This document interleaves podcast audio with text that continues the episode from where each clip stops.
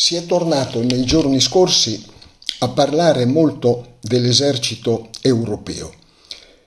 È un tema complesso che richiede adeguati approfondimenti. In realtà il motivo per il quale il tema è riemerso all'attenzione in Europa e anche in particolare in Italia è legato alla precipitosa uscita degli Stati Uniti e della Nato dall'Afghanistan e alle nuove alleanze, sia di carattere politico che di carattere militare, che si sono andate a definire nell'Asia più estrema, fra gli Stati Uniti ed un gruppo di altri paesi.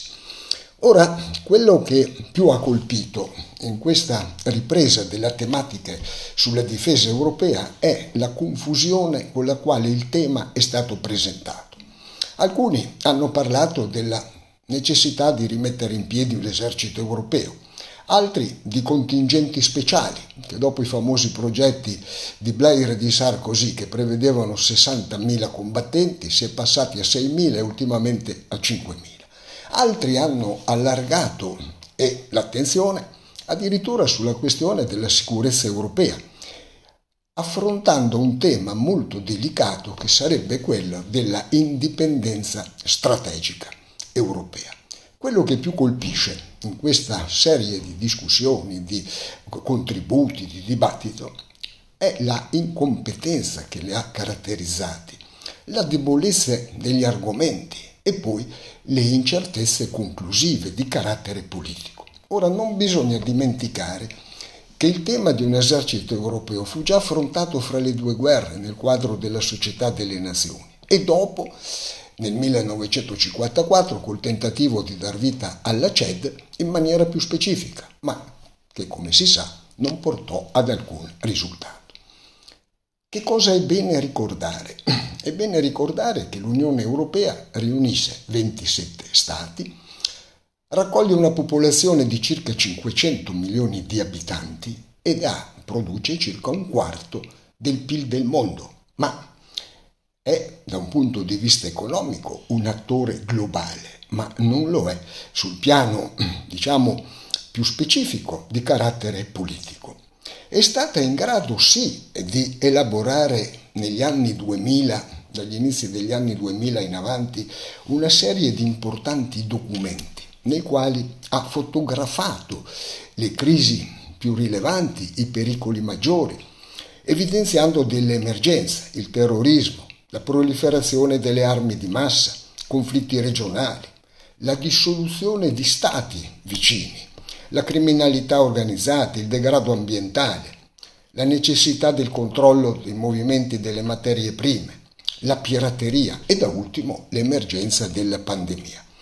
Ma a queste analisi non è seguita, possiamo dire, una strategia operativa adeguata, in quanto è vero che mancano i pericoli delle invasioni armate al momento per quello che riguarda il territorio europeo, ma le crisi all'estero, anche lungo i confini dell'Europa, sono eh, crisi che possono avere eh, conseguenze di un certo rilievo su tutti i piani dei quali abbiamo appena parlato. Si tratta di minacce dunque meno visibili e meno prevedibili per certi aspetti, ma che comunque presupporrebbero una capacità di reazione anche di carattere militare. Che cosa osserviamo a questo proposito?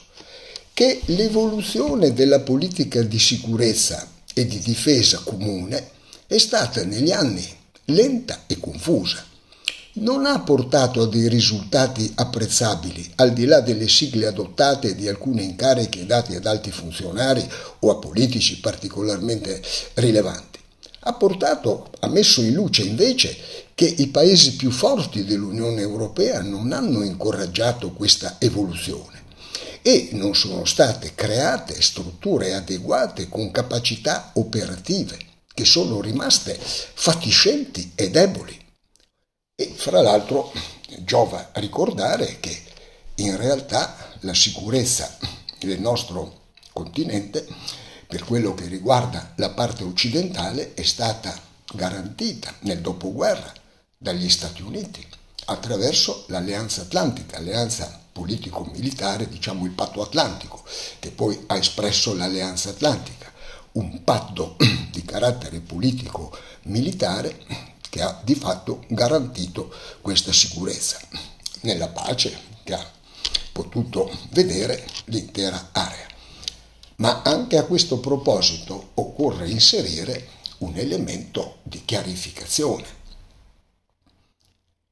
Chi ha pagato la maggior parte e chi paga la maggior parte delle spese appunto dell'Alleanza Atlantica? Esse sono, diciamo, sostenute per l'80% dagli Stati Uniti d'America e l'ombrello atomico americano è quello che durante tutto questo periodo, dal lontano 1949 ad oggi, ha garantito la situazione di stabilità e di sicurezza nel continente. Ora, appare quantomeno affrettata l'analisi che è stata fatta in ordine a queste tematiche, affrettata e confusa. Per fortuna è intervenuto proprio qui all'inizio di, della settimana scorsa, è intervenuto il portavoce della Commissione europea il quale, parlando a nome della Commissione, che era rimasta allarmata da, questa, da questo dibattito e dall'introduzione di questi elementi, ha portato alcune chiarificazioni necessarie. Il primo è, ha detto che il problema dell'esercito europeo non è in agenda, volendo dire che la ipotesi di un'aggregazione degli eserciti nazionali per dar vita ad un esercito comune. E qui bisogna pensare alle diverse forme degli armamenti, armamenti missilistici, armamenti aerei, navali, armamenti terrestri, tradizionali, convenzionali e ovviamente anche l'utilizzo delle forze nucleari che al momento all'interno dell'Unione Europea sono detenute soltanto dalla Francia, finché c'era anche l'Inghilterra, erano in due. Ora c'è soltanto la Francia e non abbiamo affermazioni o disposizioni o indirizzi che ci possono autorizzare a pensare a una disponibilità francese ad allargare questi strumenti militari anche agli altri paesi.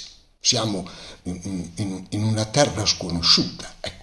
Ha precisato altresì il portavoce un altro tema importante e cioè che si sta lavorando per rafforzare la collaborazione fra gli Stati membri per lo sviluppo dell'industria di difesa, e cioè ha toccato un tema che affronta sia delle questioni di carattere economico sia delle questioni di carattere tecnico.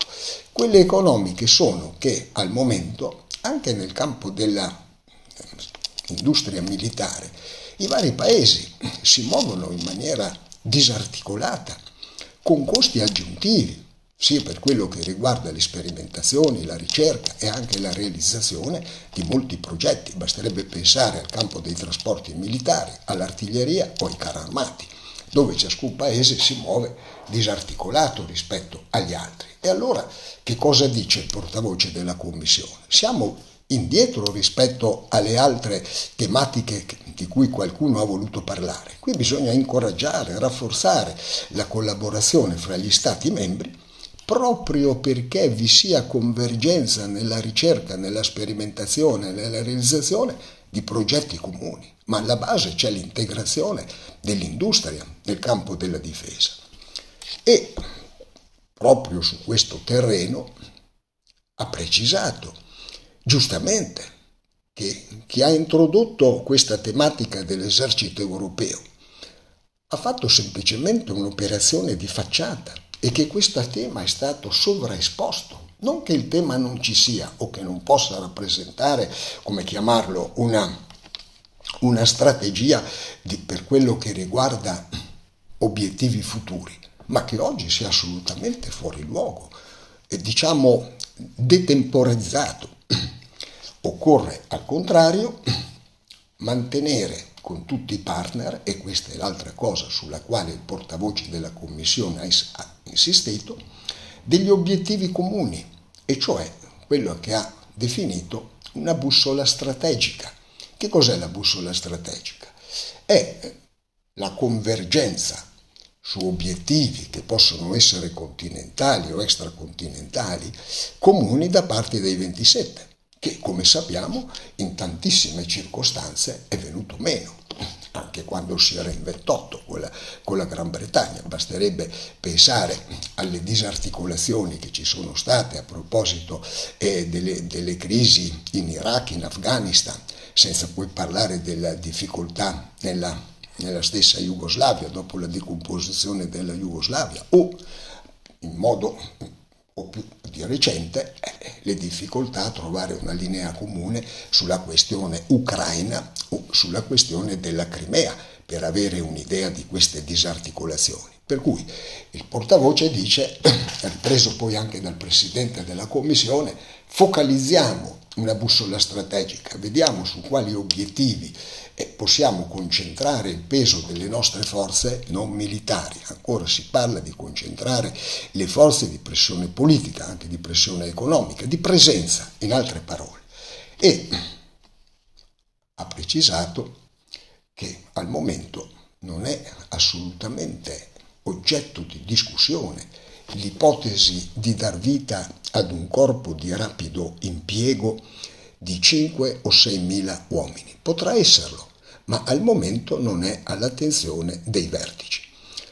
Che cosa significherebbe mettere in piedi questo corpo? Già l'idea che per quello che riguarda, eh, parlando soltanto dell'Iraq e dell'Afghanistan, sono stati necessari contingenti, interventi con contingenti che hanno impiegato centinaia di migliaia di uomini. Ora, immaginare un corpo di rapido intervento di 5 o 6 mila, eh, bisognerebbe definirne le caratteristiche operative, e cioè occorrerebbe, occorrerebbero specialisti appoggiati da quali strumenti.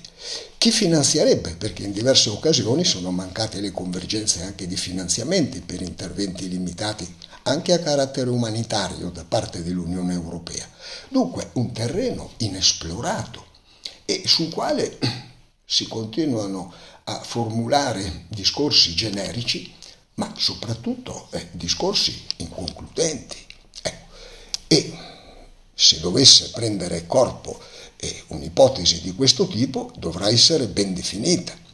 Aggiungo un'altra cosa, che il portavoce della Commissione e successivamente altri autorevoli rappresentanti della Commissione per dare un indirizzo più preciso a tutta questa tematica, hanno detto che il problema della difesa e della sicurezza sarà oggetto di dibattito e di approfondimento fra i capi di governo, eh, capi di Stato e di governo e i ministri degli esteri, ma non prima della primavera del 1922, per cui non hanno assolutamente eh, accelerato i tempi di queste verifiche. Perché? Perché ne conoscono le difficoltà, ancora gli ostacoli che si frappongono e soprattutto i motivi per i quali negli anni scorsi la cosiddetta politica di sicurezza e di difesa comune non è, non è mai decollata e ha avuto le difficoltà che tutti conosciamo. Per cui il tema è rinviato all'anno prossimo si sono anche ben guardati dal fare quello che invece molti commentatori hanno fatto in maniera, diciamo, improvvida, collegando questa tematica dell'esercito europeo al disimpegno americano in Afghanistan e della Nato in Afghanistan e alle nuove strategie asiatiche, delle alleanze asiatiche. Perché?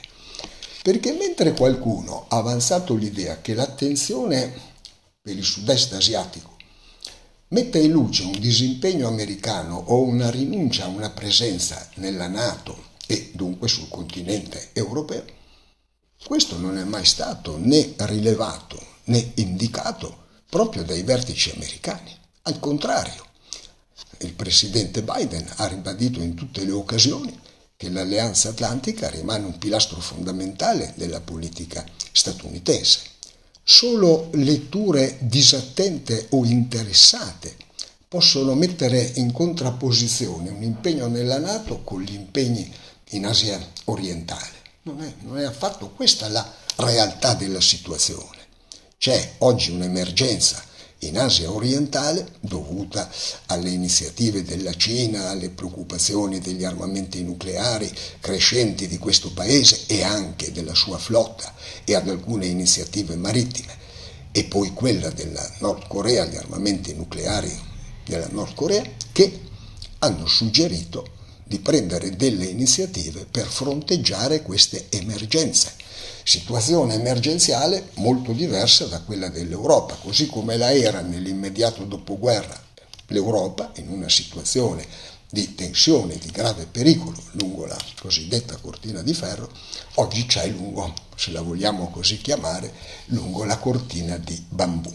Ecco, alla luce di questi fatti ed avvenimenti, dunque, viene un richiamo esplicito, un richiamo autorevole da parte del portavoce della Commissione europea che riporta le cose alla concretezza e alla realtà dell'oggi, senza tuttavia poter mettere in ombra la necessità di una revisione profonda e della necessità di iniziative concrete per affrontare il problema della politica di sicurezza e di difesa comune per l'Unione Europea.